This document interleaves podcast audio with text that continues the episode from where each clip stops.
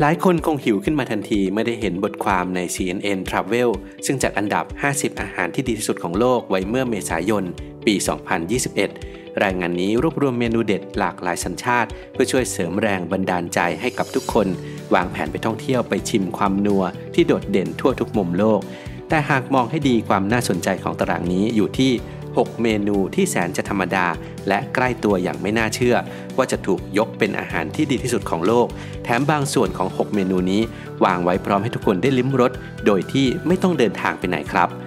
ก่อนจะไปติดตามว่าหกเมนูไม่น่าเชื่อนี้มีอะไรกันบ้างเราควรรู้ว่าอาหารที่ถูกจัดในตารางห้าสิบอาหารที่ดีที่สุดของโลกนั้นมีตั้งแต่จานพิเศษอย่างมาซาล่าโดซะของอินเดียข้าวผัดสเปนของสเปนข้าวมันไก่ของสิงคโปร์เปาะเปี๊ยะสดของเวียดนามลาซานญ่าของอิตาลีไปจนถึงเป็ดปักกิ่งของจีน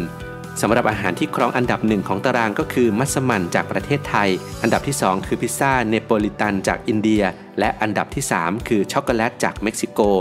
โดยอาหารไทยอย่างต้มยำกุ้งนั้นอยู่ในอันดับที่แปดและส้มตำอยู่ในอันดับที่สี่สิบหกท่ามกลางอาหารที่ขึ้นชื่อมากมายเหล่านี้อาหารธรรมดาอย่างข้าวโพดคั่วหรือป๊อปคอร์นถูกยกให้เป็นอาหารที่ดีที่สุดของโลกอันดับที่ห้าสิบด้วยนะครับ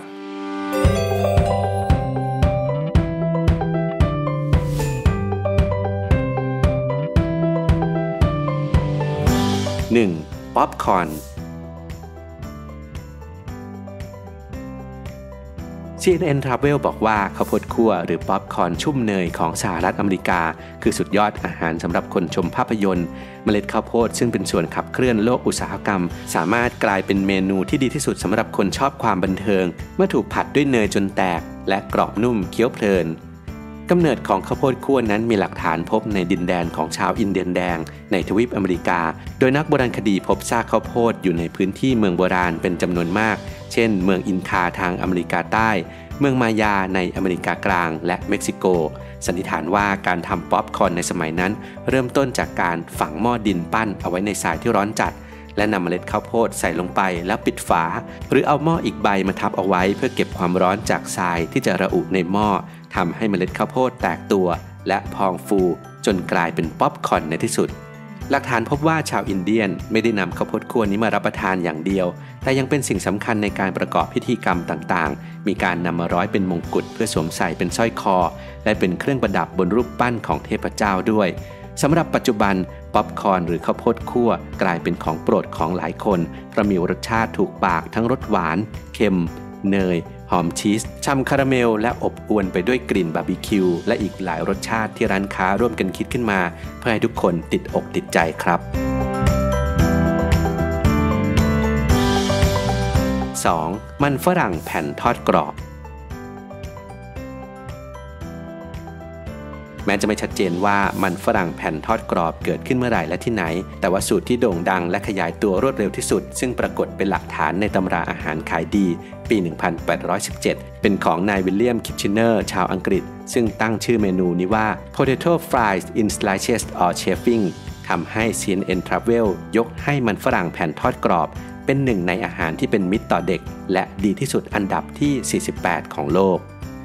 ข้อมูลจากวิกิพีเดียเล่าว่ามันฝรั่งทอดแบบแผ่นที่ได้รับความนิยมในปัจจุบันนี้มีต้นกำเนิดมาจากจอร์จครัมเชฟประจำร้าน Carry Moon's Lake House ในย่าน Saratoga Chips นิวยอร์กประเทศสหรัฐอเมริกาเมื่อปี หนึ่งพันแปดร้อยห้าสิบสาม เนื่องจากมีลูกค้า วี ไอ พี รายหนึ่งที่ไม่พอใจที่เฟรนช์ฟรายของเขานิ่มจนเกินไป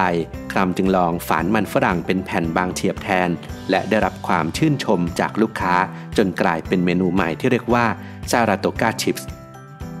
ครัมไม่ได้จดสิทธิบัตรการทำมันฝรั่งแผ่นทอดกรอบไว้ทำให้เฮอร์แมนเลผู้พัฒนาถุงที่ทำจากกระดาษเคลือบขี้ผึ้งลงมือบรรจุมันฝรั่งแผ่นทอดกรอบขายเมื่อปี หนึ่งพันเก้าร้อยสามสิบสอง จนกระทั่งโด่งดังมาจนถึงปัจจุบันและถึงแม้ครัมจะไม่ได้เป็นเจ้าของสิทธิบัตรแต่หลายคนก็ยกย่องให้ชาวอเมริกันผู้นี้เป็นผู้ให้กำเนิดมันฝรั่งแผ่นทอดกรอบตัวจริง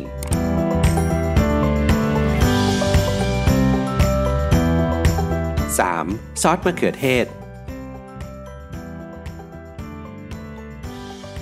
ซอสมะเขือเทศหรือเคชัพจากสหรัฐอเมริกาได้รับตำแหน่งอาหารที่ดีที่สุดในโลกอันดับที่สามสิบเก้าเพราะถือว่าเป็นอาหารที่ช่วยชูรสให้ทุกมื้อดีงามขึ้นมาได้ ซี เอ็น เอ็น Travel อธิบายว่าซอสมะเขือเทศได้ตำแหน่งอาหารที่ดีที่สุดเพราะเป็นหนึ่งในเมนูที่สามารถโน้มน้าวใจเด็กให้รับประทานอาหารที่อาจจะไม่ชอบรวมถึงผู้ใหญ่ที่ใช้ซอสมะเขือเทศเติมรสเปรี้ยวอมหวานเพื่อให้อาหารนั้นมีรสคุ้นลิ้นและน่าลิ้มลองมากยิ่งขึ้นข้อมูลจากวิกิพีเดียระบุว่าในประเทศไทยมีการใช้มะละกอในอุตสาหกรรมทำซอสมะเขือเทศและซอสพริกด้วยนะครับอย่างไรก็ตามซอสมะเขือเทศทั่วไปตามท้องตลาดประเทศไทยไม่ได้ระบุถึงมะละกอในส่วนประกอบและไม่มีการตรวจสอบโดยหน่วยงานที่เกี่ยวข้องรวมถึงไม่มีการกำหนดมาตรฐานของซอสมะเขือเทศเหมือนเครื่องปรุงอื่นเช่นน้ำปลาภาวะนี้ทำให้จำนวนมะเขือเทศที่ใช้ในซอสมีความหนาแน่นไม่เท่ากันในแต่ละยี่ห้อซึ่งในสหรัฐอเมริกามีการแก้ปัญหาด้วยการบังคับใช้กฎหมายกำหนดว่าจะต้องมีส่วนผสมของมะเขือเทศอย่างน้อย ห้าสิบเปอร์เซ็นต์ จึงจะได้ชื่อว่าเป็นซอสมะเขือเทศไม่เช่นนั้นผู้ผลิตจะมีโทษที่กฎหมายระบุไว้และซอสนั้นจะถือว่าเป็นซอสปลอม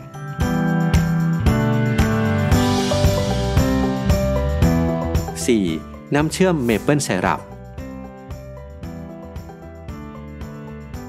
อีกอาหารที่ไม่น่าเชื่อว่าจะถูกยกเป็นอาหารที่ดีที่สุดในโลกคือน้ำเชื่อมเมเปิลไซรัปจากแคนาดาซึ่งอยู่ในอันดับที่สามสิบสี่ของตาราง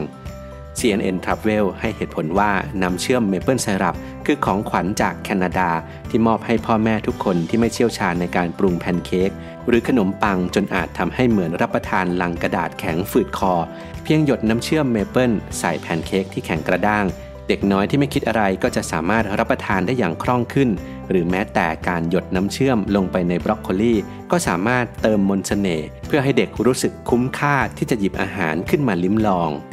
น้ำเชื่อมเมเปิลมีประวัติอันยาวนานว่าเป็นสารให้ความหวานดั้งเดิมของชาวอินเดียนแดงในอเมริกาเหนือ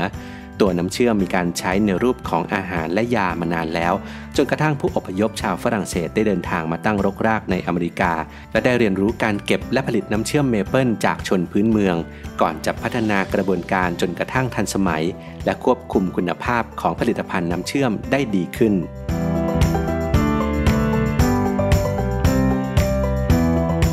ห้าฝักข้าวโพดต้มซี เอ็น เอ็น Travel ยกให้ฝักข้าวโพดต้มหรือ Corn on the Cob ที่คนทั่วโลกสามารถปรุงเองได้ที่บ้านเป็นอาหารที่ดีที่สุดในโลกอันดับที่สิบสามโดยบรรยายว่าการกัดสั่งข้าวโพดนั้นเป็นกระบวนการที่ละเอียดอ่อนและต้องใช้สมาธิทำให้ฝักข้าวโพดต้มเป็นอาหารที่ยอดเยี่ยมตั้งแต่ยุคหินจนถึงปัจจุบันข้าวโพดเป็นอาหารที่นิยมรับประทานมากในหลายประเทศนิยมนำไปประกอบเมนูทั้งคาวและหวานสำหรับวิธีการต้มข้าวโพดนั้นมีข้อห้ามสำคัญที่บางคนอาจจะยังไม่รู้นั่นคือไม่ควรเติมเกลือลงไปในน้ำต้ม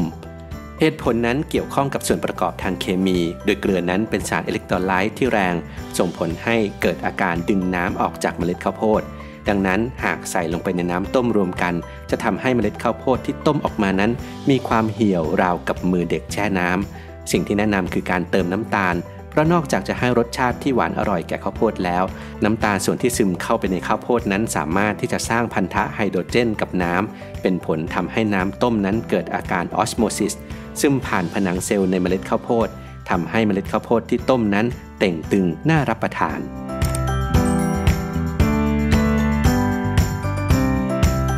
หกไอศครีม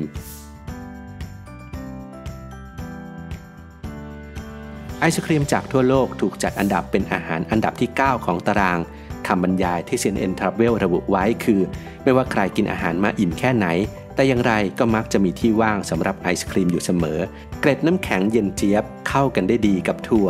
มัชเมลโล่และซอสช็อกโกแลตกลายเป็นอาหารละลายง่ายที่คนทั่วโลกชื่นชอบ